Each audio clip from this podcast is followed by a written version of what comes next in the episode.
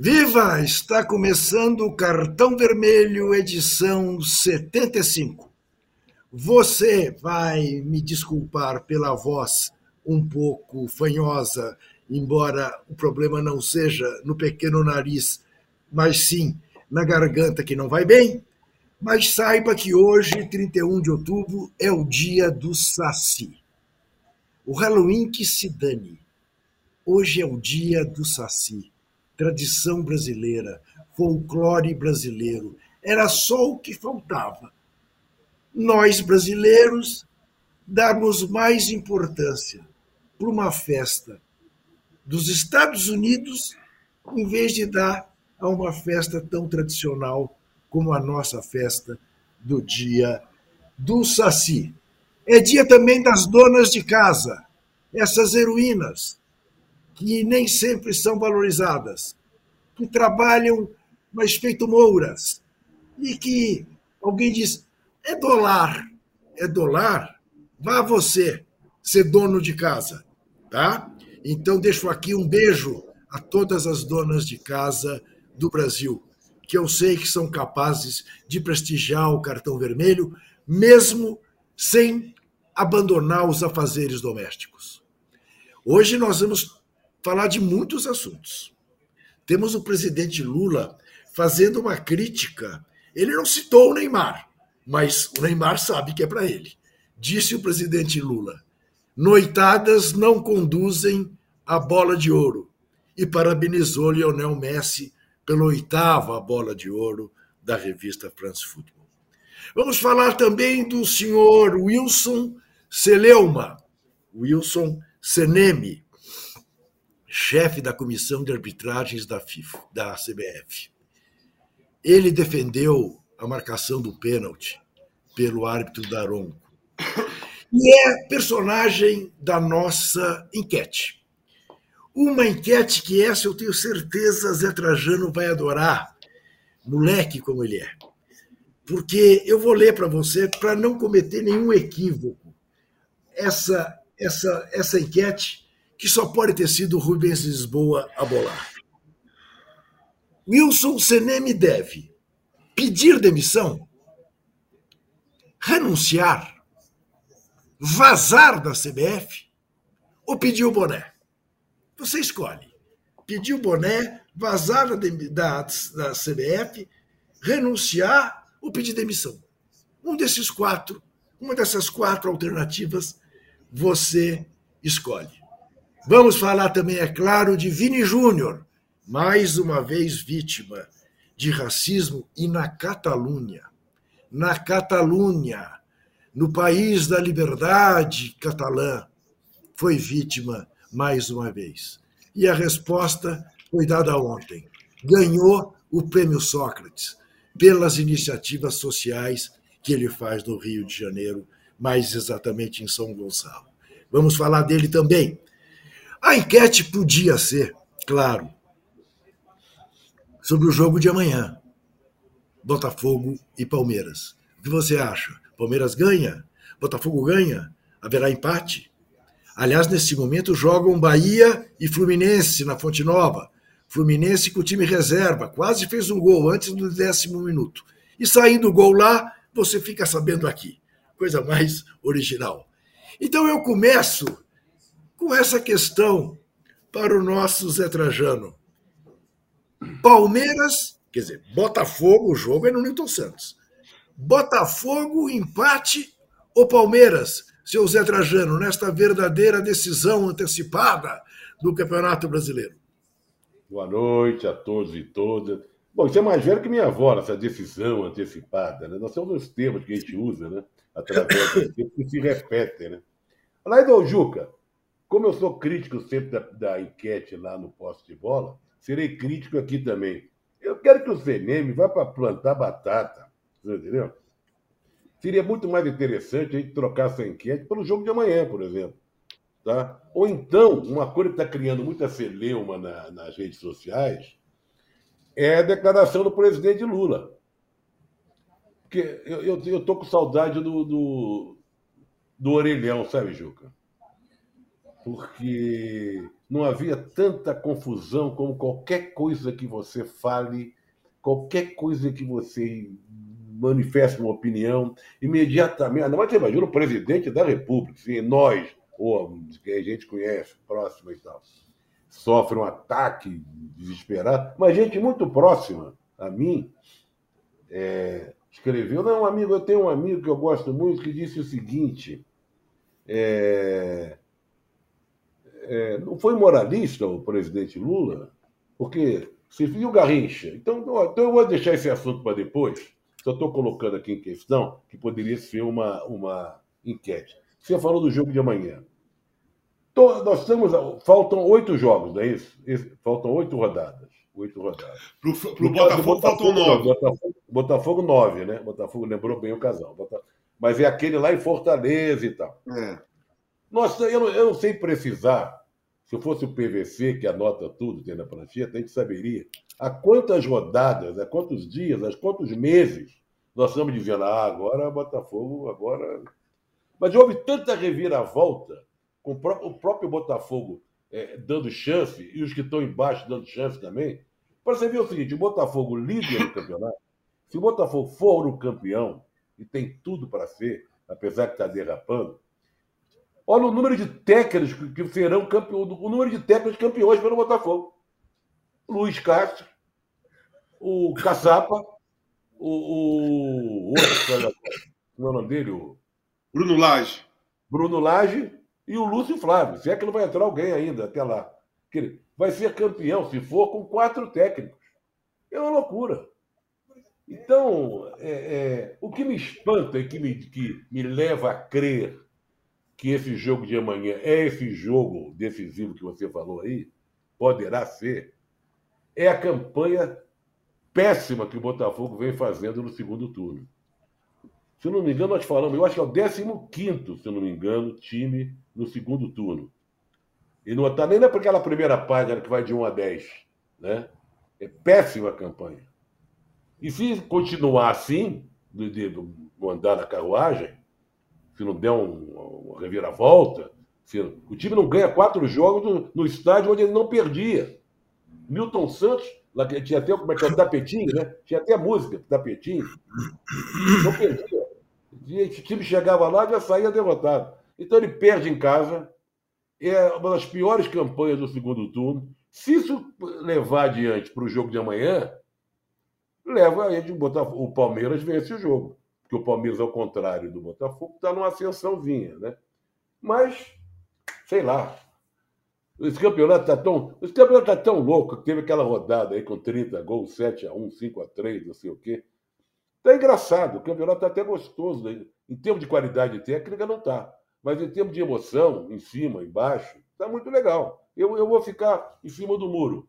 Não tenho a menor ideia, mas vou acompanhar, como diriam os antigos, Juca. Para e passo o jogo de amanhã vai acompanhar para e passo. Walter Casagrande Júnior. Eu diria que, se eu tivesse que apostar, eu apostaria no Palmeiras nesta quarta-feira no Milton Santos. E você? Então, primeiro eu vou fazer um pouco do advogado do Botafogo. Tá. O Trajano, o, o primeiro treinador, ele que saiu. o Botafogo não demitiu. É verdade, então, é verdade. É, não, não pode contar como, porra, quatro treinadores. Aquele lá primeiro saiu. O, o, segundo, que era o Caçapa, ele, ficou, ele foi lá para fazer aquilo mesmo, esperar uma nova contratação. Então eu também não coloco nesse pacote. Agora, no, o, não, não, não, não. Teve o Luiz Castro, teve é. o, o Bruno Lage e agora o Lúcio Flávio. Só o Caçapa e o, e o Luiz Castro que saiu, né? Só o Caçapa que não está na roda. O Botafogo, gente, ele tem seis pontos na frente e muitas vitórias a mais. Então a diferença não são de dois jogos, são de três jogos. Porque ninguém pode ficar empatado com o Botafogo na última rodada. Eles têm que passar. Flamengo tem que passar se quiser ser campeão, Bragantino e o Palmeiras. Quem quiser ser campeão tem que passar de números pelo Botafogo. O Botafogo tem seis pontos na frente, mais o número de vitórias e mais um jogo. Vai ser lá no Castelão? Vai, o jogo é difícil. Se, se, se o Fortaleza tivesse ganho a Sul-Americana, talvez tivesse já. ia da praia para o campo, do campo para a praia, mas não vai. Está lutando agora por uma vaga Pelo menos na, na pré-Libertadores. Então pode ser que o jogo, o jogo seja complicado. Eu acho que o jogo empata amanhã, o, o Juca.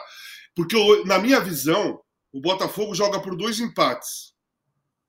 Joga por dois empates no campeonato. Que é, que é o jogo com o Palmeiras e o jogo com o Bragantino. Porque depois ainda tem Bragantino e Flamengo, e Flamengo e Palmeiras. Aí dois fica pelo caminho. Ou todos, se os dois, se os dois jogos empatarem, os três ficam pelo caminho. Agora, se alguém perder, vai ficar pelo caminho e só um vai sobrar. Então eu acho que a, a, a caminhada do Botafogo, mesmo ele estando oscilando pra caramba no segundo turno, é muito favorável ainda. É muito favorável para o Botafogo. Então, assim, eu vejo Ô, ainda o Botafogo. Qual é o número de vitórias do Botafogo em relação aos outros? Você tem aí? Hã? O número de, vitó o número de vitórias 18. do Botafogo. Botafogo tem 18. Eu acho que o Palmeiras. Palmeiras e Bragantino tem 14. Se não Nossa, me engano, o Flamengo é tem 15. A diferença, a diferença é, enorme. é enorme. É enorme. Eu vou ver aqui para você, mas a diferença é bem grande. Então eu acho que o. Tem Botafogo... gol! Ninguém vai perguntar, tem gol onde? Tem gol onde, Juca Kifuri? Tem gol em Salvador e o gol é do Bahia. Depois de levar uma bola no travessão, o Bahia atacou e fez um gol que o goleirinho do Flu, que não é o Fábio, aceitou de maneira bizarra. 1 a 0 para o Bahia, gol de Everaldo. Segue o jogo, Casão. Só olha só. O Palmeiras tem 18 vitórias, Trajano. O, tá. o, o, o, Palmeiras não, o Botafogo tem 18. O Palmeiras tem 15. O Bragantino tem 14. O Grêmio tem 15 e o Flamengo tem 14. E o Flamengo tem 14. A distância do Palmeiras são três vitórias. São três vitórias. Então, o Palmeiras tem que tirar seis pontos e ainda ganhar mais uma para passar o, o Botafogo para poder ser campeão. Chegar igual não vai dar. Então é uma Eu grande vantagem. Esse, esse argumento seu, essa lembrança desse número de, de vitórias, está passando despercebido por muita gente. Estava passando por mim, inclusive. Eu não estava levando em conta isso, porque na hora do desempate é isso que vai prevalecer. É, é vitória. E eu sou tão é... bobo que eu botei assim: você falou 18. 18, Botafogo. 15. É, 15 Palmeiras. Aí, aí, eu, bobamente, como eu não estava levando em conta a importância desse, desse item, eu botei assim: sim, mas se ele está com 15, ganha do Botafogo, vai para 18. Eu, não, é um ponto só, é uma vitória é. só. Eu já estava é. botando três como Não, não é assim. Vai para 16. É, você devia então, saber fazer bem essa conta, Zé Trajano, porque o pessoal do Arsenal vive fazendo essa conta para ver se pega o Manchester City. E esse ano não vai ser diferente. Agora, comentário feito maldoso, eu quero continuar com Walter Casagrande para exatamente introduzir essa questão que Zé Trajano já havia tocado. Então o presidente Lula diz: noitadas não levam a bola de ouro. Parabéns, Leonel Messi. Não precisa ser bom entendedor para entender que ele deu uma cutucada no bolsonarista Neymar. Há quem diga, poxa vida, mas o presidente Lula, tão para frente, está culpando o jogador pelo fato uh, de ir a festas. E o Casagrande, o que será que acha disso? Afinal, o Corinthians da Democracia era uma festa permanente? Eu vou dar minha opinião rapidamente. Os tempos mudaram e mudaram muito. Hoje em dia, diferentemente dos tempos de Mané Garrincha citado pelo Zé Trajano, hoje em dia, atleta que não se cuidar, que não for atleta, não sobrevive lá em cima, não ganha a bola de ouro. Até você pode dizer que o Neymar sobreviveu lá em cima a vida inteira, sempre. Agora que caiu um pouco indo para a Arábia Saudita, mas sempre mas nunca esteve então, perto de ganhar a bola eu, eu contesto, eu contesto isso que você está falando, do Neymar estar lá em cima sempre. O Neymar não esteve lá em cima é sempre. Não, faz tempo não esteve. Faz, faz quatro anos, desde 18 para cá, que ele não está lá em cima. Não está lá em cima. Lá em cima sempre esteve Messi e Cristiano Ronaldo. Inclusive. O problema é que eu te conheço. O problema é que eu te conheço bem e você acha que eu ia deixar passar sem te fazer uma provocação? Não, então, então ele, é. não, ele, ele não está bem. Ele não ficou bem a vida toda. Ele esteve bem até o Barcelona, muito bem, por sinal. Muito bem, por sinal. Depois, talvez, os dois primeiros anos no, no, PSG continuou, ainda lá em cima, depois de 18, depois daquele desastre da Copa de 18, que ele virou caicai no, no mundo todo. E isso não é uma invenção minha, isso é um fato, isso não é uma perseguição minha, isso é uma realidade. Ele virou é, meme no mundo todo, porque só se jogava na Copa do Mundo de 18, ele não foi mais alto nível. Alto nível, a vida toda, né, a, a carreira toda, é o Messi. O Messi, sim, foi lá em cima a carreira toda.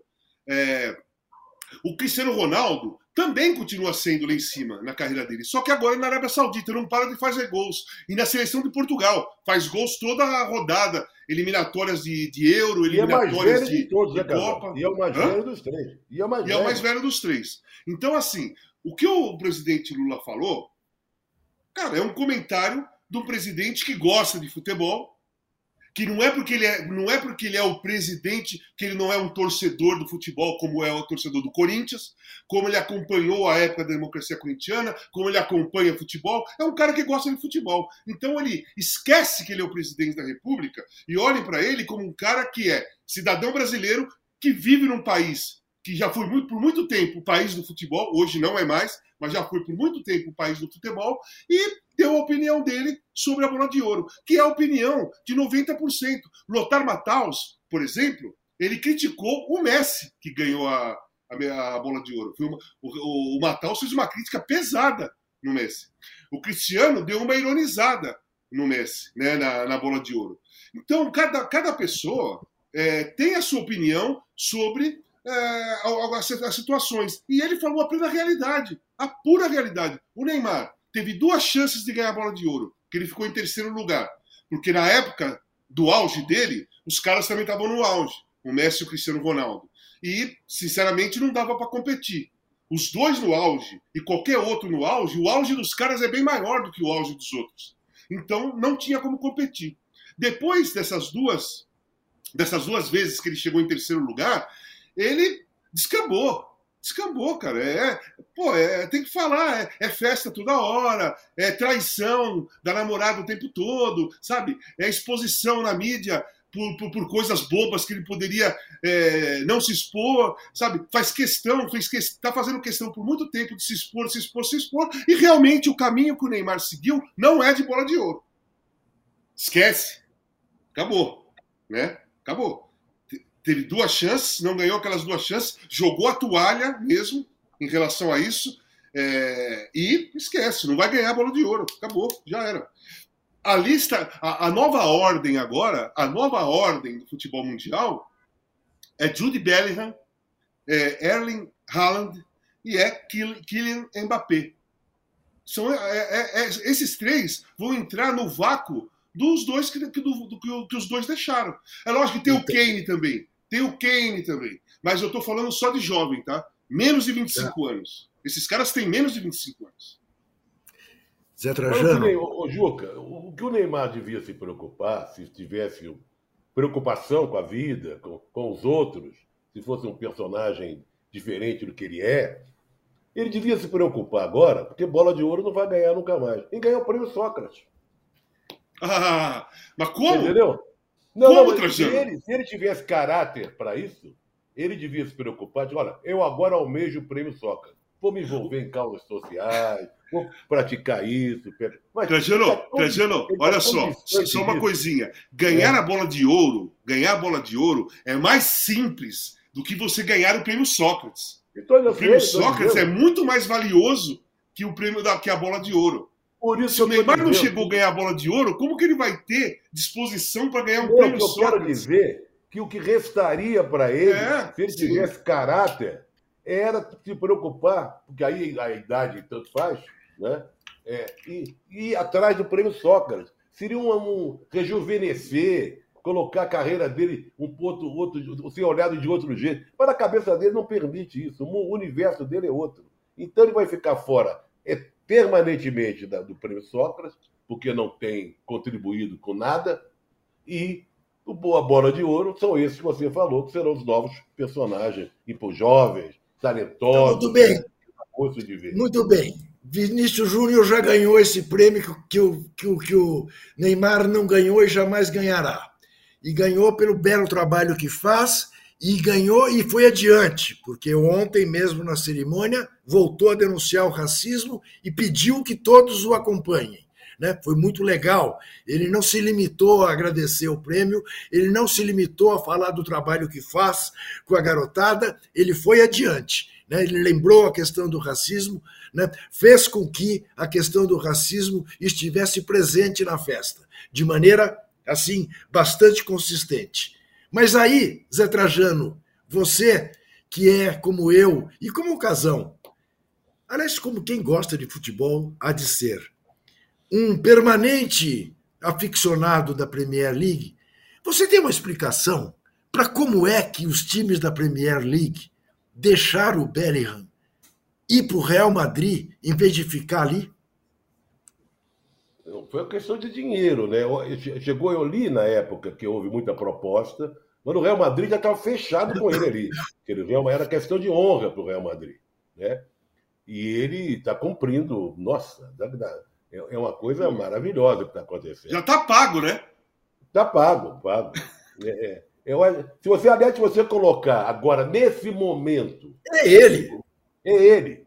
É o ele. Mbappé já vem sendo, né? O, o, qual outro você falou? O Haaland. O Haaland já vem sendo também, o artilheiro do campeonato passado. Mas no momento, momento, desses dias agora, esses meses agora, é ele. Sabe o é, que eu, eu acho? Sempre... Só uma ah, coisa, Juca, nisso que você falou. É, se ele estivesse jogando na Premier League, seria muito difícil o Real Madrid tirá-lo de lá. Mas ele estava jogando no, no Borussia Dortmund. Borussia Dortmund então, né? então o Real tirou ele da Alemanha. Se ele tivesse, por exemplo, num, num Liverpool, num Manchester City, num, num, num desses grandes clubes da, da, da, Premier League, desses times que, estão, que jogam pelo. Tottenham mesmo, o Arsenal, Manchester United, se ele tivesse num time desses, eu acho que seria muito difícil o Real tirá-lo de lá. Porque é o melhor campeonato que tem. É o campeonato mais gostoso de um jogador jogar. O jogador gosta de jogar com um time que ele pode perder sabe? O jogador, o jogador de verdade, aquele que gosta do futebol, ele gosta de jogar jogo que ele corre o risco de perder para se, se, se superar, fazer coisa diferente, como ele fez no final de semana com, com o Barcelona. Não estava pegando na bola. Aí decidiu o jogo. E eu vai. fico impressionado com ele, Casão. Eu é sempre uso, eu sempre uso essa métrica. Quem é que você quer no seu time hoje? Se você tivesse que contratar só um, Bellingham, Haaland ou Mapé? Eu gostaria do Bellingham. Não, depende do time que você está. No meu caso, fica claro. 11 jogadores, né? Claro. Não, no meu sem, caso, sem, contar, sem contar que é o seguinte: são é. três jogadores que, se um time mesmo quiser gastar muito e pegar os três, dá para pegar Acabou. os três, porque são posições diferentes. Os três Sim, jogam tranquilamente num time. Acabou, acabou. Aí você põe o De Bruyne junto com eles, Deus, Deus, sai de baixo. Olha aqui, olha aqui. A garganta não está querendo ir longe. Vamos falar um pouquinho que seja, porque não podemos passar em branco com isso, sobre a alegre tristeza da perda do Fortaleza. Até rimou. Que beleza a recepção que a torcida do Fortaleza deu ao time lá no aeroporto de Fortaleza reconhecendo que futebol é assim, pênalti é pênalti, não é isso, Casão? É, assim, seria, seria um bem para o futebol sul-americano a vitória do Fortaleza. Seria maravilhoso para o futebol sul-americano, ia valorizar o futebol uh, sul-americano, porque ia sair da mesmice. Porque qual é a mesmice? É LDU, é Boca, é Palmeiras, é Flamengo, é River. É, é a mesmice. Né? E nesse meio aí ia entrar um time muito bem organizado pelo Marcelo Paz, né, administrativamente falando, muito bem montado, dirigido é, pelo Voivoda, e uma equipe sem grandíssimos jogadores, mas que consegue se encaixar e joga de frente com qualquer outra equipe na América do Sul. O Fortaleza consegue jogar de igual para igual contra qualquer, equipe da América do Sul. Ali no sábado, naquela partida, cara, a LDU é uma equipe pesada. É uma equipe que já foi campeã da Libertadores, duas vezes da Sul-Americana, tem uma camisa respeitável, sabe como jogar final, sabe como jogar essa, essas competições continentais. E não era uma coisa simples. O Fortaleza tinha que chegar lá e ganhar o jogo nos 90 minutos. Carregou para os pênaltis. Aí, cara, aí o nervosismo e a pressão fica maior mesmo para o time do Fortaleza. Muito maior. Os, os outros vão tranquilos, né? É, é, reconhecendo que o Fortaleza era melhor tecnicamente, taticamente, chegaram a levar para os pênaltis, eles foram tranquilos para bater o pênalti. Então, o Fortaleza, infelizmente, não foi o campeão, mas já faz parte, já faz parte, já é reconhecido na América do Sul. Já não é mais aquele time, ó, oh, o Fortaleza está disputando a Sul-Americana, já não é mais. O Fortaleza já faz parte dos times que quando vai disputar um, um quando vai para o sorteio, os adversários não querem que ele caia na mesma chave. Então já é uma grande conquista do Fortaleza se colocar nessa posição. Eu tenho certeza que qualquer sorteio, o adversário não quer cair no mesmo grupo do Fortaleza. Então, cara, o Fortaleza já é reconhecido na América do Sul como um grande time. Esse Infelizmente não ganhou. Foi conseguido. Esse objetivo, esse reconhecimento foi conseguido. Né? E as entrevistas dos torcedores dizendo que foi uma gratidão que eles. É, por, por tudo que aconteceu, de ver o time dele ser colocado num, num parâmetro diferente, num, num, patamar diferente, né? Fora do país, indo para uma final internacional. É, foi um momento, a saída de, de, de Fortaleza, a volta para Fortaleza, a presença da torcida em Maldonado, foi uma coisa espetacular. E o Fortaleza se impõe agora como um, um, time de futebol que, como o Casão falou, respeitado aqui no continente da América do Sul. Muito bem, olha, para quem está curioso sobre a nossa enquete, é, não está fácil a vida do nosso Wilson Celeuman. 40% acham que ele deve pedir demissão. Vazar da CBF, 29%. Pediu boné 18%. E renunciar 13%. Então. Mas é tudo mais ou menos a mesma coisa, né, Juca? Renunciar, pedir é, boné e pedir demissão. É, é dá 100% que querem que ele é a mesma coisa. É. E só, eu só esqueci de pôr aquilo. É você falou de uma outra alternativa, que era vai catar coquinho. Era isso? É, algo assim. Não, não, não, pre, é. precisava ter uma alternativa favorável a ele para a gente ter realmente um parâmetro é. da, é. da, negativa do trabalho dele no público. Porque é, é todos, eu... aí, todos aí são contra. É tinha que ter uma alternativa assim. Tem que ter uma alternativa assim. Ele ficar, na, ele ficar no, na, no, no, cargo continuar dele. Onde aí está, a gente ia ver. Onde está. É, continuar onde está. Aí a gente ia ver realmente o parâmetro da história. É que o, o Rubão não é nada democrático, ele não deu nenhuma opção para quem queira que ele fique. Então vamos mudar a pesquisa nos próximos dois blocos. Você quer que o CNM, Celeuma, renuncie ou você quer que ele fique? Celeuma fica ou Celeuma vai? Passa a ser essa a nossa enquete para os dois próximos blocos. E ainda vamos falar do senhor Infantino. O senhor Infantino é esperto que só ele. Mas ele é muito esperto. Ele fez uma limpeza de sedes de Copa do Mundo. Primeiro, entregou para os Estados Unidos, que era forte candidato, para o México, que sempre tem lá a sua força, e para o Canadá, que tem pouca. Mas lá será a próxima Copa, a de 2020. É, ele eliminou a América do Norte. Eliminou a América do Norte. Aí ele falou: agora preciso voltar para a Europa, voltar para Portugal e Espanha, assim eles já ficam felizes. Mas eu também tenho que contentar a América do Sul. Então vou fazer um jogo no Estádio Centenário, na Copa de 2030, para abrir a Copa Centenária. Um jogo em Buenos Aires, outro jogo em Assunção. Pronto. A América do Sul está satisfeito. Outro dia mesmo o Brasil fez a Copa. Agora está limpo. Para onde vai a próxima Copa? Não, não, não, não, não, calma, calma, tem, tem mais uma cartada. Aí ele queimou a África, porque ele colocou Marrocos também na Copa de 30. É verdade. Ele queimou, ele queimou seis países e três continentes. Em Foi duas exatamente. Bem lembrado. Queimou a África. E aí ele está nos braços deste doce ditador que simplesmente mandou esquartejar um jornalista. Só. Só. O senhor Infantino já viveu os últimos anos nababescamente à custa do dinheiro do Catar. Foi morar no Catar. As filhas estudam nas melhores escolas do Catar. Viveu lá como um príncipe árabe, né? e com todos os privilégios, é claro.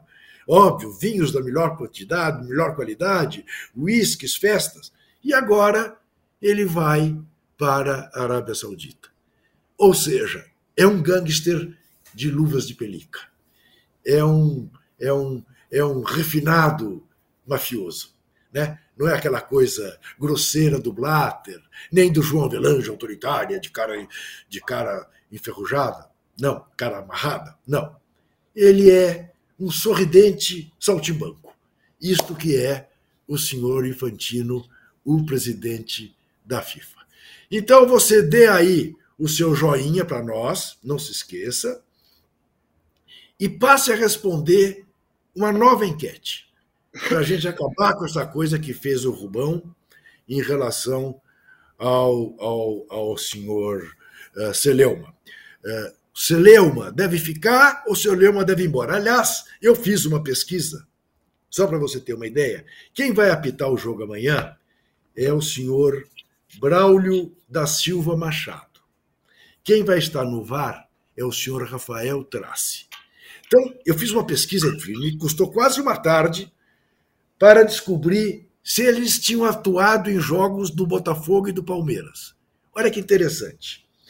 O senhor Braulio apitou o jogo do Palmeiras contra o Grêmio, o Palmeiras ganhou de 4 a 1. Apitou o jogo do Palmeiras contra o América, o Palmeiras ganhou de 4 a 1 apitou o jogo do Palmeiras contra o Atlético Mineiro e foi um a um. Este, o senhor Braulio da Silva Machado. Já contra o Botafogo, Rafael, o Braulio da Silva apitou o jogo que o Botafogo perdeu para o Santos. Não, mentira minha. Mentira minha. O Rubão eu estou aqui mentindo, né?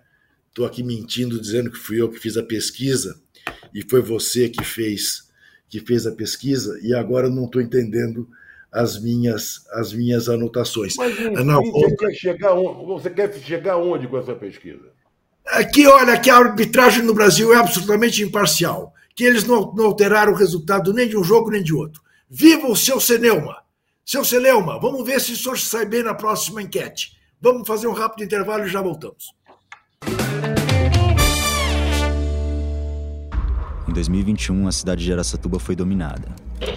A fita vai ser mil grau. Estamos com 15 carros blindados e só arma pesada. Vamos ficar falando o tempo todo por rádio. Nós taca fogo em ônibus, caminhão, nas rodovias, para não dar tempo de chegar reforço. Quem estiver passando por lá, a gente para, faz refém e fica com eles até o fim. Nessa hora, nós sobe dois drones. Aqui na praça nós estoura o Banco do Brasil. Tem 100 milhões esperando por nós. Uma pá de joia. Vamos ter umas 3 horas para pegar tudo e sair fora. Vamos meter eles de escudo humano em cima do carro. Os malucos não vão ser nem loucos de atirar nos reféns. Os caras vão ficar em choque. E já era, é tudo nosso. Mas alguma coisa impediu um dos maiores roubos da história do país. O documentário Cidade Dominada já está disponível no UOL e no YouTube de UOL Prime.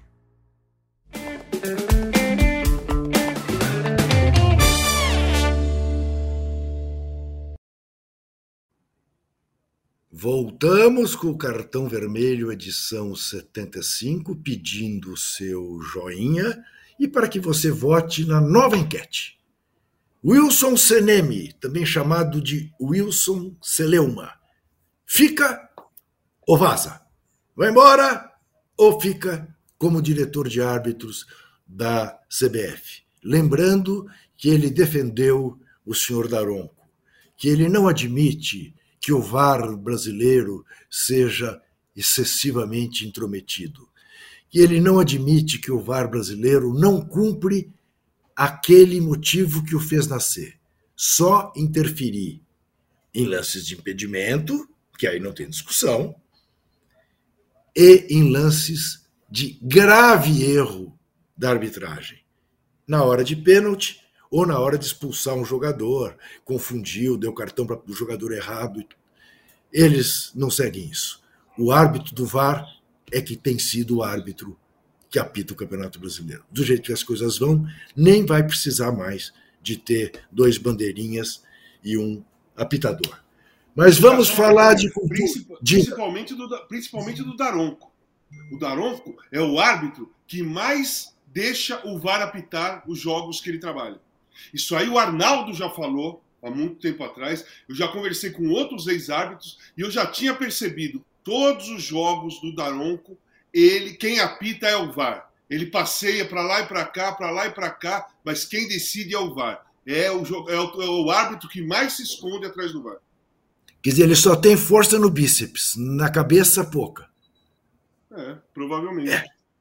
Então, olha, Zé, só para tua curiosidade. Braulio no apito, Palmeiras 4, Grêmio 1, Atlético 1, Palmeiras 1, aquele jogo em que foi anulado o gol de bicicleta do Rony, que foi um, um crime lesa futebol. Apitou Botafogo 1, Fluminense 0 e Botafogo 1, Goiás 1. O Rafael Trace no VAR.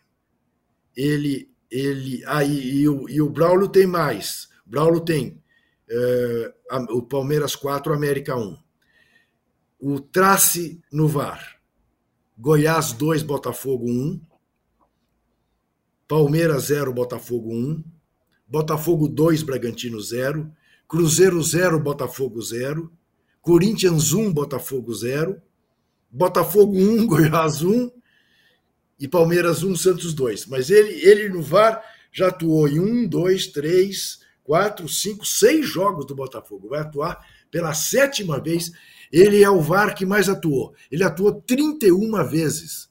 Já atuou porque atua algumas vezes, duas vezes na mesma rodada. Vamos falar de cultura, que tem coisa boa e tem tristeza também, para falar de cultura.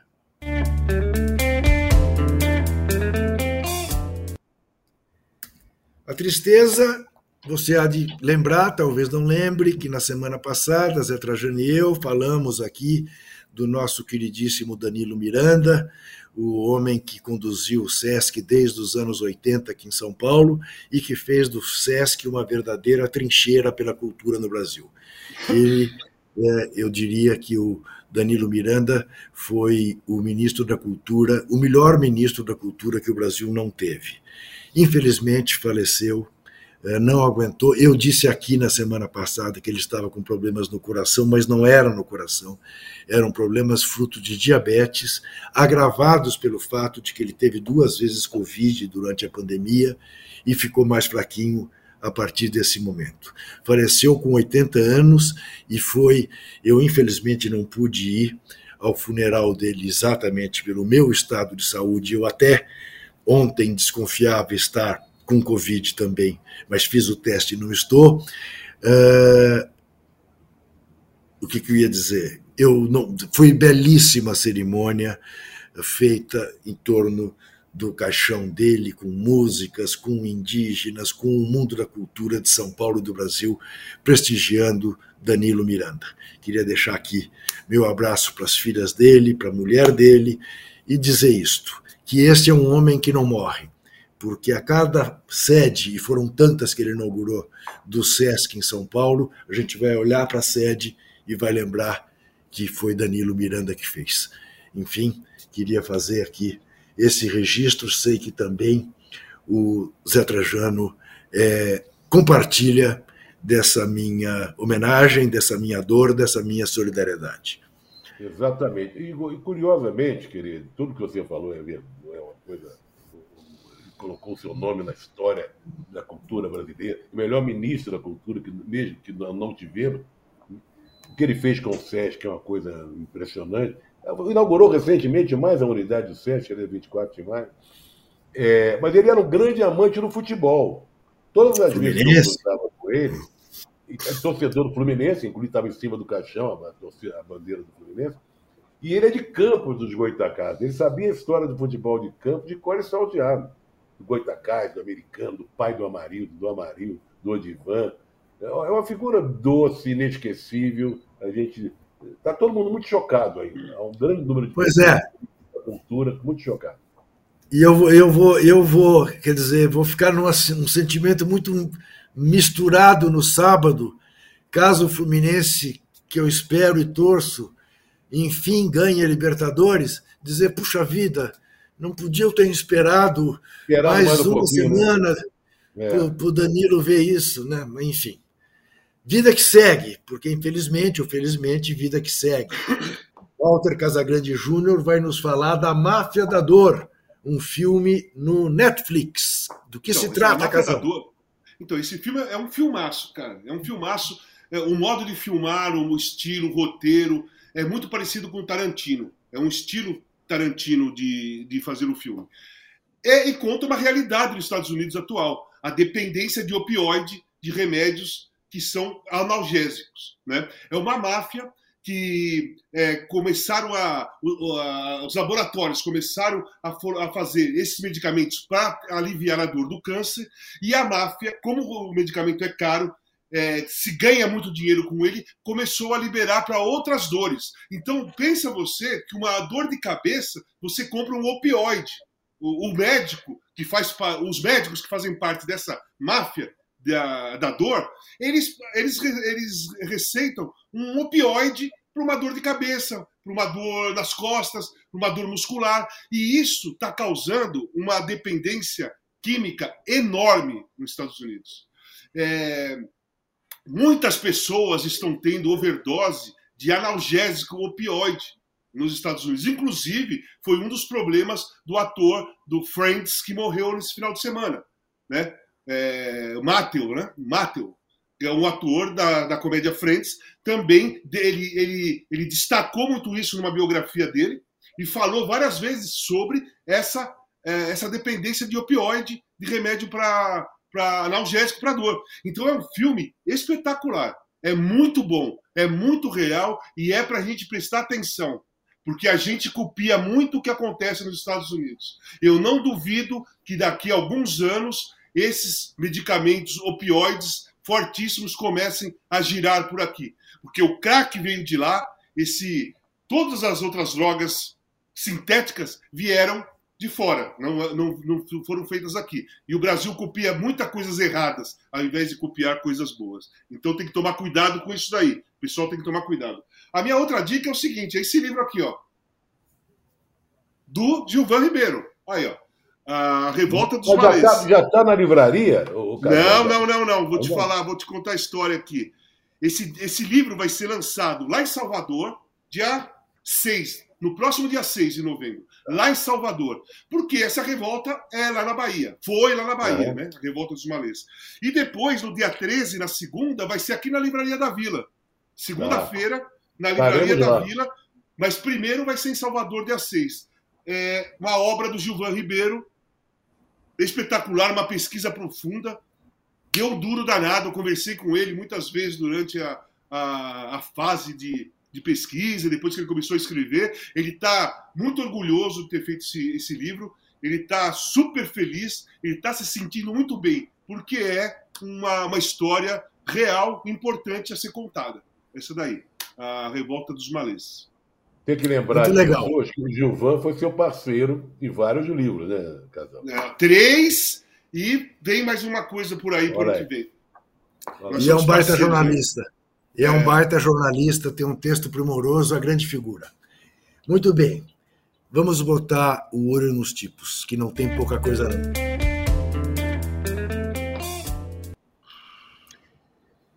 Veja como são as coisas. Embora a cobertura da grande mídia ocidental, do mundo inteiro, tente ser a mais simpática possível ao governo de Israel, o que nós temos visto é que o mundo inteiro está simpático à causa palestina.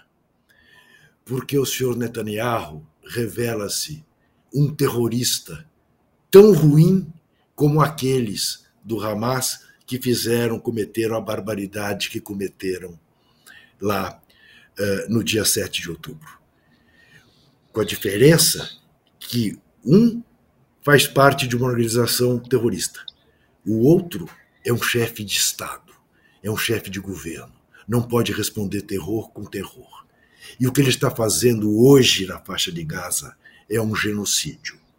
Um genocídio que ele faz sem o menor ressentimento, sem a menor dor, porque ele precisa recuperar prestígio dentro de Israel, onde ele estava em vez de ser preso por corrupção.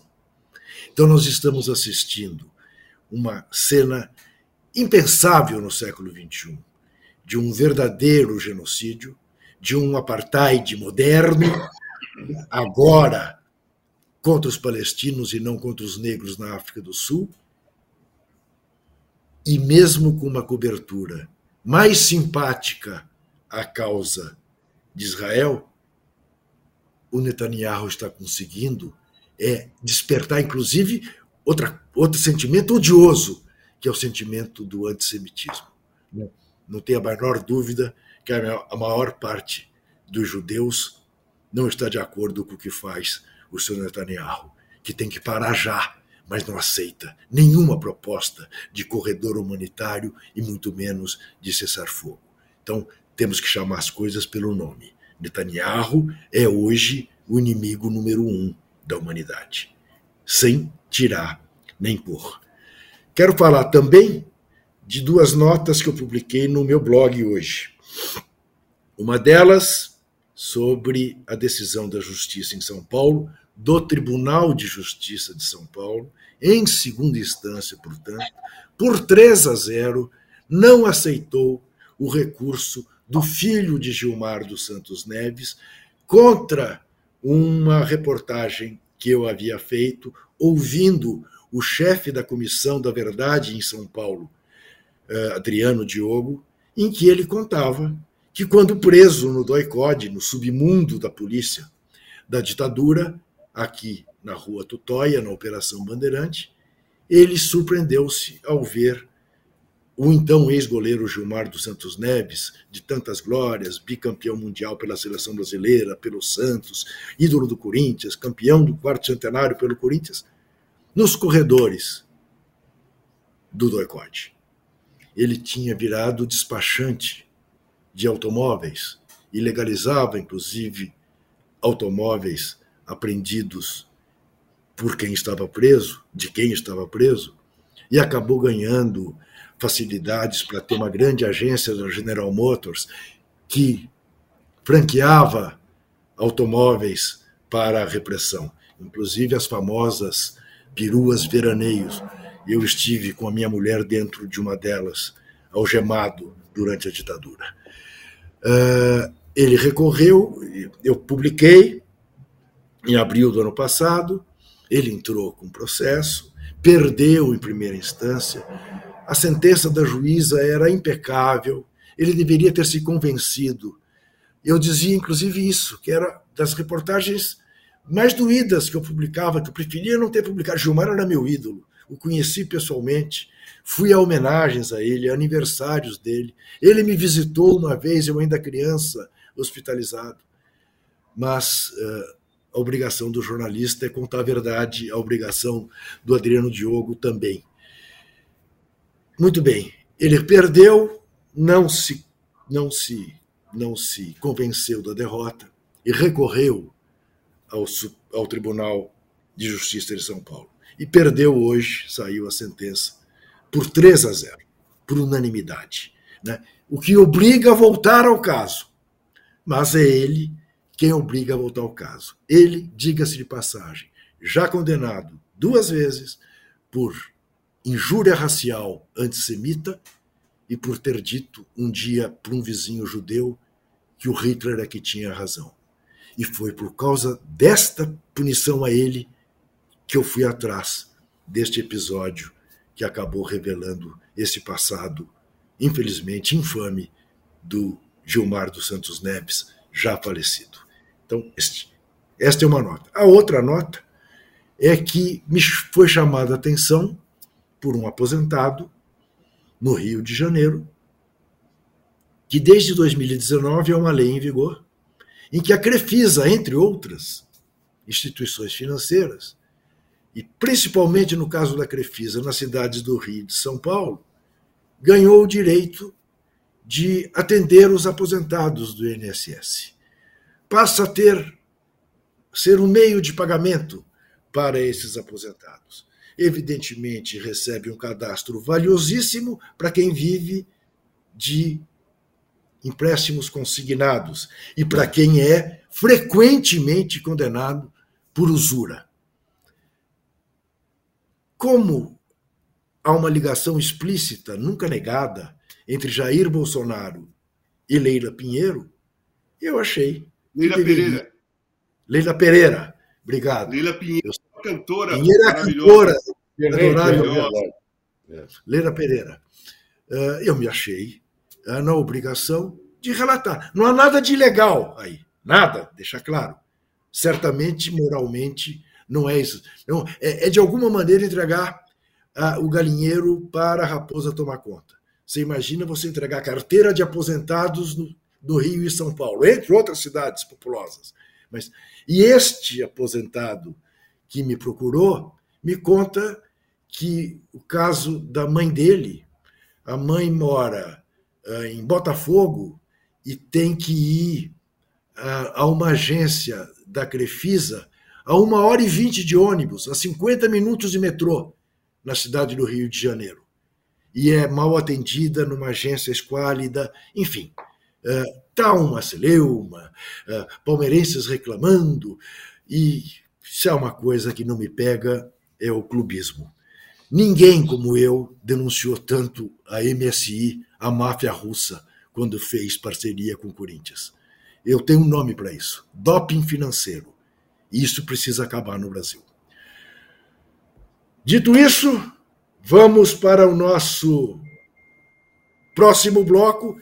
Me diga, ô Rubão, como é que está a nossa nova enquete?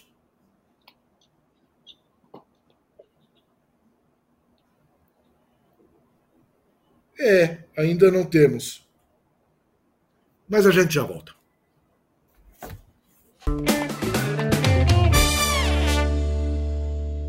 Eu diria que o Palmeiras é um, é um clube conservador e ao mesmo tempo muito inovador. Mas se você olhava para o campo, cara, era muito difícil imaginar que o Palmeiras ia fazer uma virada mesmo. Quando eu cheguei, o Palmeiras não tinha o estádio ainda. E o CT basicamente era o vestiário, 8 mil sócios, e estava na segunda divisão.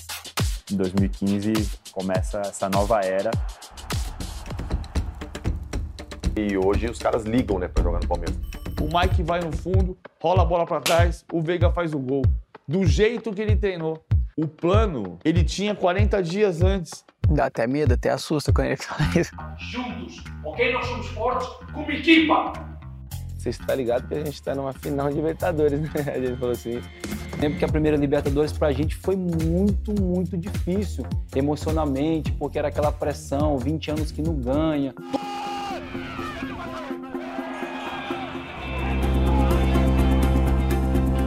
Quase chegando. Aqui, ó. A bebê.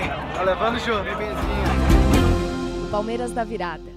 Da reconstrução até os títulos com Abel. Assista ao documentário com exclusividade no Wallplay.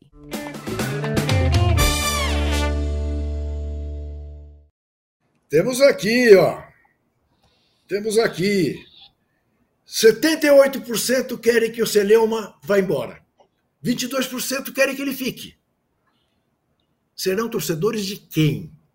Quem será que a arbitragem está favorecendo no futebol brasileiro hoje? Difícil achar alguém, né, Casão, que você diga, não, a arbitragem está a favor de não sei quem. Está difícil, todo mundo tem reclamação, todo mundo diz que tem esquema contra si, né? É a é. Operação Salva Vasco, Operação Salva Santos. É, eu, o, eu o acho é... o seguinte, eu acho que não tem esquema nenhum. A arbitragem brasileira é ruim. É ruim, ela é péssima. Ela é péssima, não tem personalidade não tem opinião, e o VAR, que veio para resolver, aqui no Brasil confundiu tudo. Aqueles os árbitros começaram a tirar o corpo fora e deixar o, o VAR Isso. apitar. E os árbitros que vão lá para o VAR gostam de apitar, então apitam pelo VAR. Muito bem. Vamos lá para as nossas efemérides. As efemérides do Zé Trajano. Olha que dia triste esse 31 de outubro. Em 1922, 31 de outubro de 22, Benito Mussolini foi nomeado primeiro-ministro da Itália. Deu Olha no que só. deu. Essa figura, a palhaçada de Benito Mussolini. Morreu pendurado de cabeça para baixo pelo povo italiano mas causou tanta morte pelo mundo afora ao se unir a Hitler e ao Japão, né, a Hirohito. É um dia triste lembrar de Benito Mussolini, como também foi um dia triste, dia 31 de outubro de 84, quando a primeira-ministra da Índia, Indira Gandhi, foi morta, foi assassinada por dois terroristas. Portanto, no mundo da política, realmente um dia muito triste. Em 1996, também uma data muito triste, mas para o Brasil, a queda do avião da TAM em Congonhas, com 96 mortos. É em 96 mesmo? Sim, Ou é em 70... É em 96, isso. É, 96, 96. 1996, com 96 mortos. Uma tristeza. E até hoje há famílias que não foram devidamente eh, socorridas pela companhia. Vamos falar de coisa boa.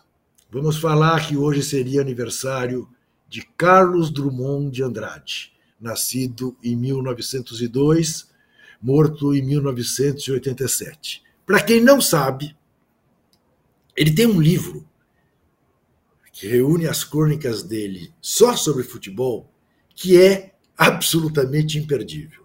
Se chama Quando é Dia de futebol. É uma maravilha. É, é ali que tem frases, por exemplo, como esta, que um dia ele cunhou. O difícil não é fazer mil gols como Pelé. O difícil é fazer um gol como Pelé. É, esse é Carlos Drummond de Andrade, gênio da raça.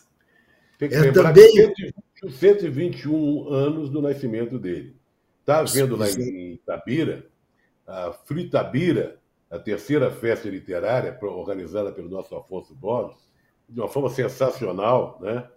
com lançamento de livros, encontros, poesias nas ruas. Olha, é sensacional. E deve estar... Até sábado essa feira literária vai continuar com muita música e muita homenagem a Carlos Drummond de Andrade. Ô Zé, não é para me gambar, não, como diz o outro, mas eu vou me gambar. Sabe, um dos assim das alegrias que eu tive na profissão foi o pedido dos netos dele para que eu fizesse o prefácio da nova edição desse livro uh, Dia de Futebol. Quando é dia de futebol. Fiquei, bom, com maior dificuldade para fazer. Você imagina a responsabilidade, porque o difícil não é escrever tantos livros como como como Carlos Drummond de Andrade. O difícil é escrever uma linha como Carlos Sim. Drummond de Andrade. Enfim, Walter Casagrande Júnior. Imagino que seja um dos, uma das suas referências. Fritz Walter, Sim. alemão, centroavante, é, campeão do mundo de 54. Não, centroavante não, centroavante não. Não, não, não. Não, atacante. Ele era do meio, era um jogador de meio campo, né? Atacante. Ele, era, ele era um oito, né? Ele era um oito, né? Ele era um ponta de lança. Boa. É, Discutam vocês sobre ele. Não, não, não discutir não... ver, foi importante para a história da Alemanha é. na conquista de 54.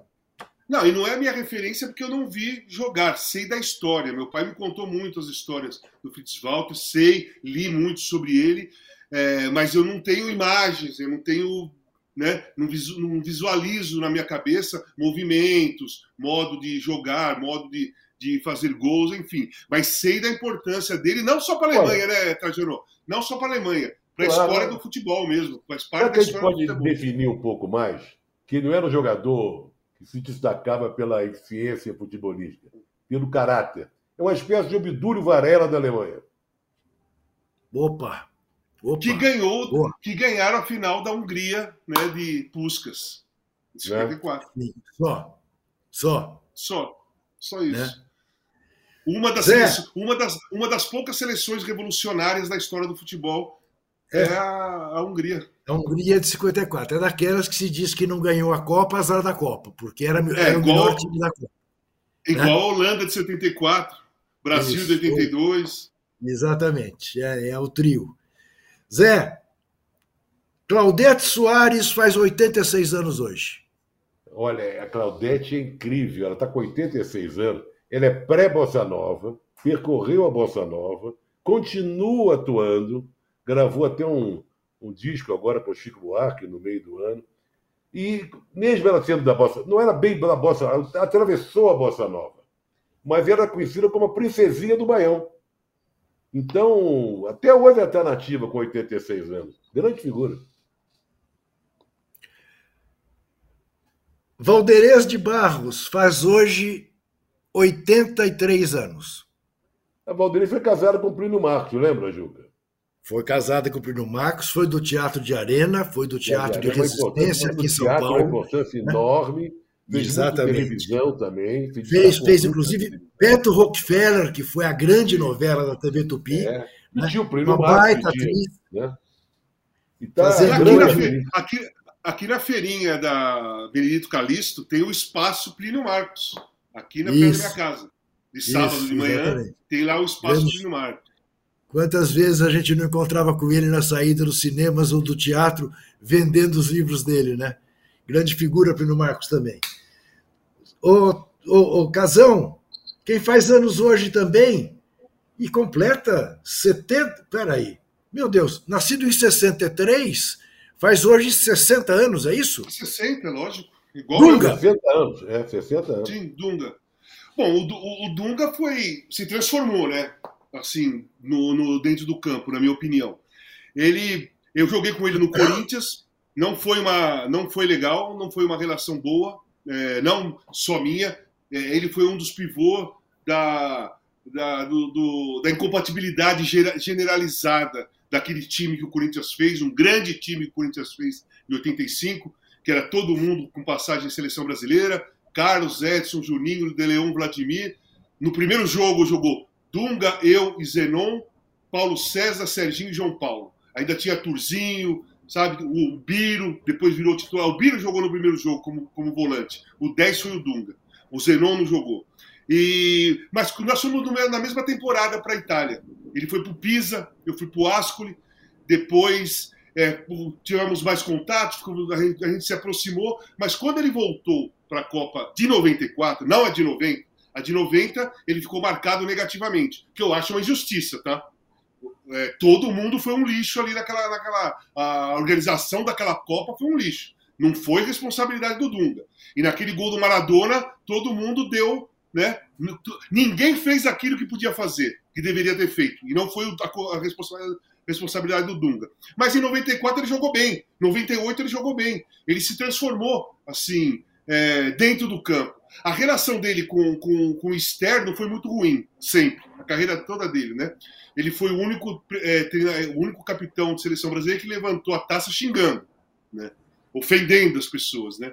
Aquilo ali ficou muito marcado, muito feio. É, era um momento de, da, de depois de 1970, depois de 70, o Brasil ganhar uma, uma, nova Copa do Mundo, não tinha que xingar ninguém, não tinha que pensar em é, revanchismo com ninguém, era um momento de, né, de glória. E ele foi por outro caminho.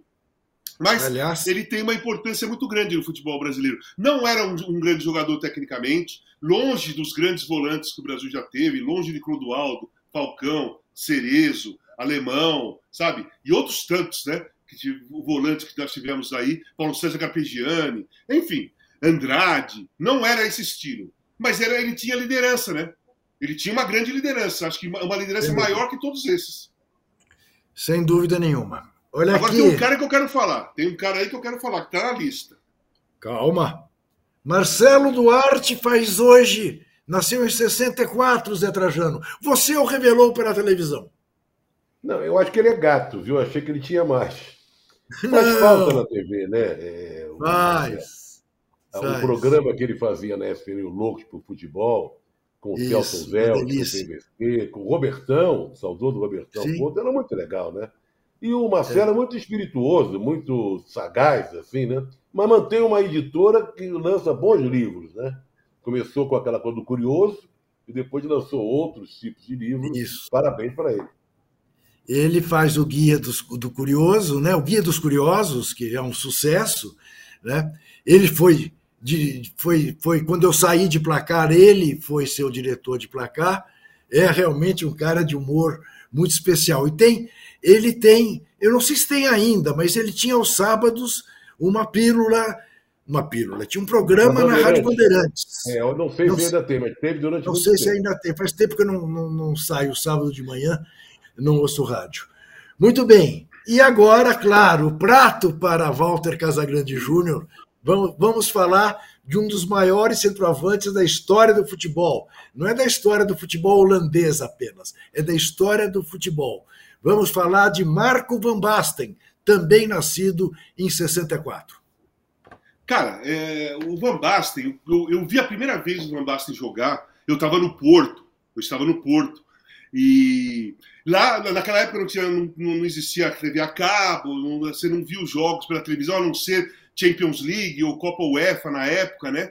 E, e eu, então os gols no domingo à noite. E eu vi, comecei a acompanhar lá, no- na- lá em Portugal, é, passava os gols de todos os campeonatos da Europa. E eu comecei, cara, tem aquele cara, né? Vi uns gols dele assim. Aí eu vi uma final, que foi Ajax e. Foi. Foi, um, foi um, time, um time da União Soviética, se eu não me engano. Foi uma final da, da antiga Taças das Taças, né? Era, era, uma, era um torneio que só jogavam os, os campeões das Copas dos países, né? Copa da Itália, Copa da Holanda, Copa de Portugal. E ele fez a final e ganhou de 1 a 0 Locomotivo. E ganhou de 1 a 0 gol do Van Basten de cabeça. Ok. No outro ano, eu vou para a Itália e chega também Van Basten, Gullit, chega eu, careca, eu, chega uma pancada de gente, né? Mas chega o Van Basten também. E comecei a ver o Van Basten de perto, né? Jogar de perto, dentro do campo. Vendo também os jogos no domingo, os, os melhores momentos, os gols, e vendo os movimentos dele dentro do campo.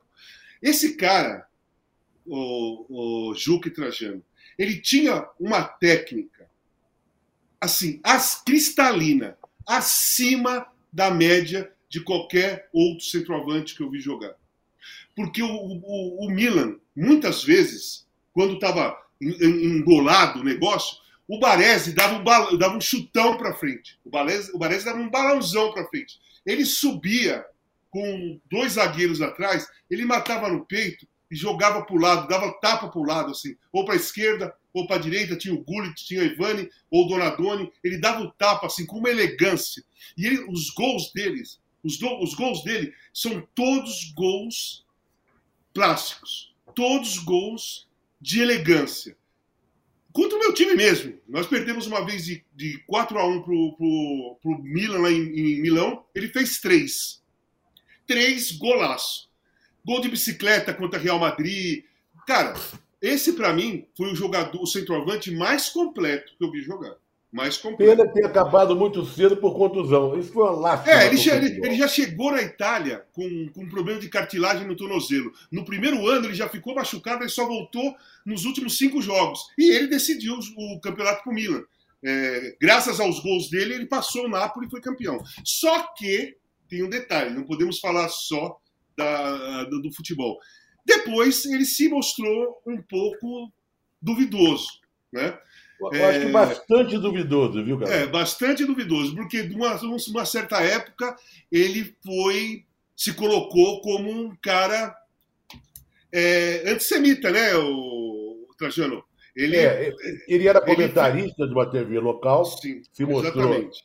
é, usando uma frase bem usada pelos nazistas da época, né? Exatamente. e acabou sendo é, é, desligado da emissora, né? Demitido. Demitido. Demitido. Quando que o Cerneme vai acontecer com ele já já? E- É, mas não por a mesma razão, né? Porque é Não podemos mais grave esquecer- que fez o é. Não podemos É o que- que esquecer que. Portugal e Holanda fizeram um jogo acho, na Copa de 2006 e o, e o Filipão quis bater no Van Basten. Vocês se lembram dessa daí? Lembro. Não, não. Lembro. Mas não Lembro. foi o Van Basten que falou mal também do Neymar, vendo que o Neymar é um caicai danado? Sim, Esse- mas, mas, mas aí, esse daí, Não, é- é, essa frase aí, ela é mundial, né? É. Agora, É, aquele é Milan, aquele Milan de Raika, Van Basten e Gullit é dos grandes times da história do futebol, sem Ah, dúvida sim. Com, com Arrigo Sacchi. Arrigo Com Arrigo Sacchi Sacchi. é um dos grandes treinadores da história do futebol. Sem dúvida Ele fez, ele fez um time revolucionário no, no futebol mundial. O time do. Talvez depois do Milan, depois do Milan, o, o treinador revolucionário foi o Guardiola. Olha o tempo de distância. Zé Trajano, no dia 31 de outubro de 1993, aos 73 anos de idade, portanto ainda cedo, morreu este gênio, Federico Fellini. Você sabe que eu estava colocando o Fellini no programa hoje da TVT e, fiquei, e, e fiz a seguinte pergunta. O Fellini foi tão genial, tão fora de série, produziu tanta coisa, tanta obra-prima, que fica difícil você dizer assim, um filme do Fellini, sabe? Porque você pode pegar a carreira dele toda, desde a época do preto e branco, Noite de Cabine, aquela coisa toda, até passar por, né, por aquela época é, de oito, e- oito, aí teve oito e meio, aí teve... Mas olha, eu não sei dizer a você qual filme que eu meu predileto do Fellini, mas um revolucionário do cinema, a maneira de ver o cinema, na maneira... Eu gosto muito dessa época inicial dele. Ele nasceu em Rimini, que é um lugar de praia, né? E tem um filme muito gozado dele, que é o, o Vitellone, que é Os Boas-Vindas, né?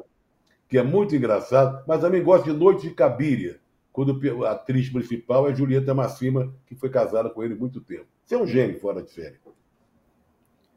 Roma Cidade Aberta. Roma Cidade Aberta não é dele. É, Não é do- dele? se eu Não, não, é do, do, do Rossellini, se não me engano. É do Rossellini? É do Da- a Rossellini. de- dele é La Dolce Vita. La Dolce La Dolce Vita, é isso. Isso. Julieta que é também um filme. Eu, eu, eu, eu costumo me sair sempre quando me perguntam que filme você gosta mais do Fellini? Eu falo qualquer um. Pronto. É, é uma boa saída. É aí que eu vou gostar, né? Enfim. E Walter Casagrande Júnior, para você terminar as nossas efemérides de hoje. Em 2020, aos 90 anos, morreu Ah. esta figura sensacional, Sean Connery. Sim, espetacular, um dos meus atores preferidos, não só. Assim, na realidade, ele é um dos meus atores preferidos, não por causa do 007, tá? Não por Ah, causa do também. 007. Por Também. outros tantos filmes, principalmente O Nome da Rosa, que é um filme espetacular, que ele tem uma inter- interpretação fantástica. Os Intocáveis, né? Dos anos, dos anos, dos anos 80, que ele também tem uma interpretação fantástica. E vários tantos outros filmes que ele fez. Mas a marca mesmo, ele conseguiu, na realidade, ele era, ele era um ator tão fantástico que ele conseguiu sair da imagem do 007, mesmo sendo ele a marca do 007. Né? Quando você fala em 007, você lembra de Sean Connery. Mas quando você, quando você lembra de Sean Connery, você não lembra só de 007. Você lembra Boa. de outros filmes também. Então, ele deu vida ao 007, na realidade. O 007 tem que agradecer a Sean Connery a fama que existe até hoje. Mas ele não precisa agradecer o 007. Ô, ô, ô, Zé, você sabe que eu me arrependo, que eu vou, vou dizer isso aqui pela primeira vez em público, mas eh, já me ocorreu diversas vezes de não ter, de não anotar frases soltas de Walter Casagrande. Porque, não, mas é, essa frase é brilhante, né?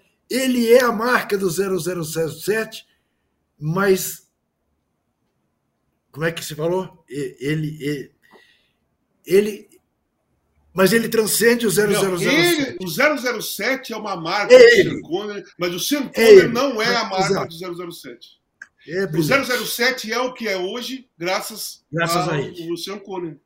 Brilhante, brilhante, Casão. Olha aqui, meu cartão dourado, este vai para o Bellingham. Jude Bellingham. Porque eu estou realmente, eu estou mudando de paixão. Como a minha paixão está machucada, né? que é o Kevin De Bruyne, eu tô, me apaixonei pelo Jude, pelo, pelo Jude Bellingham e fico pensando, quando eu pensei naquela coisa da Premier League, Você tendo uma música como Hey Jude, dos Beatles. Você imagina se um clube inglês, se o Liverpool contrata. E, e, e além do You Never Walk Alone, você tem o Hey Jude para cantar. Não, não, enfim, o meu cartão dourado vai para ele. O, o meu vai para ele também, mas vai para o Haaland também. Porque domingo o Haaland fez dois gols e fez e deu, deu assistência um para o terceiro no gol. United. Deu assistência para o terceiro gol. Num clássico do, lá na casa do United, Old Trafford, que é um campo histórico, é o teatro do futebol. Ele foi lá e interpretou o melhor personagem que ele tem. Mas dá pena. Aliás, dá um pena do Manchester Nossa, ah, United, né? Dá pena. Putz, dá pena. É. Fraquíssimo. Nossa, contrata Qual mal. o cartão vermelho hoje? E que linda, e que linda homenagem foi feita ao Bob Charlton, Sim, né? Bob Charlton, linda homenagem. Claro. Linda homenagem. Tem linda vinheta, homenagem. hein, Juca? Tem vinheta. Claro, Tem vamos para a vinheta do cartão vermelho.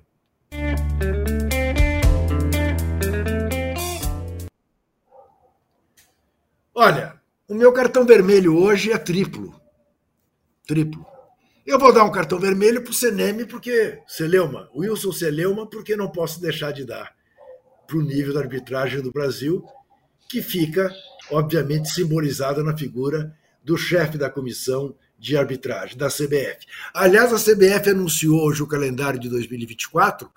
A novidade é que não vai parar mesmo nas datas FIFA, mas não vai parar na Copa América. É fantástico, né? É realmente fabuloso. Realmente fabuloso. É... Meu cartão vermelho, então, vai para ele. O meu cartão vermelho vai para os torcedores, aqueles da Catalunha que eu amo tanto, que fizeram gestos racistas contra Vinícius Júnior na Catalunha. É inadmissível. E vai para o terrorista mor Bibi Netanyahu. Capageste, bandido, criminoso, inimigo número um da humanidade. É, hoje, eu, hoje foi dose, dose tripla hoje, Casão. Ele caprichou Sim. hoje. Ele caprichou. Não, eu assino embaixo os é. três e poderia colocar mais um montão ah, aí, não, sabe? Sim, a lista podia a semana passada, eu falei do, semana passada eu falei do Eduardo Bolsonaro, né? Vocês lembram que eu falei foi, do Eduardo foi, Bolsonaro foi, semana passada? E hoje eu coloco o Eduardo Bolsonaro também. Foi a participação cara, dele na eleição a, a, argentina. Esse, esse cara é insuperável. Insuperável.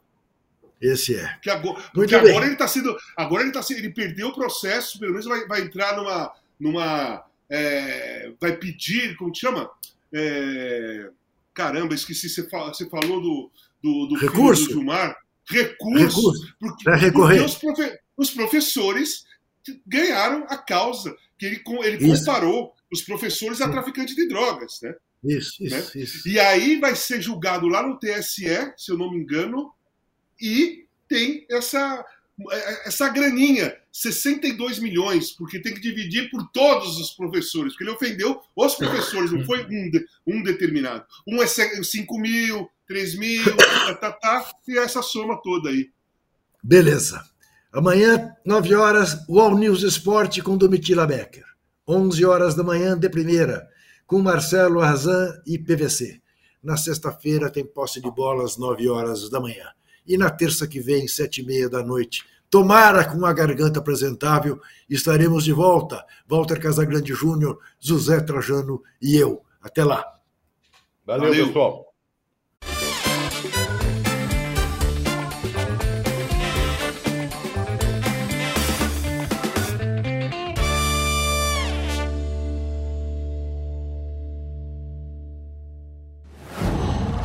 Qual?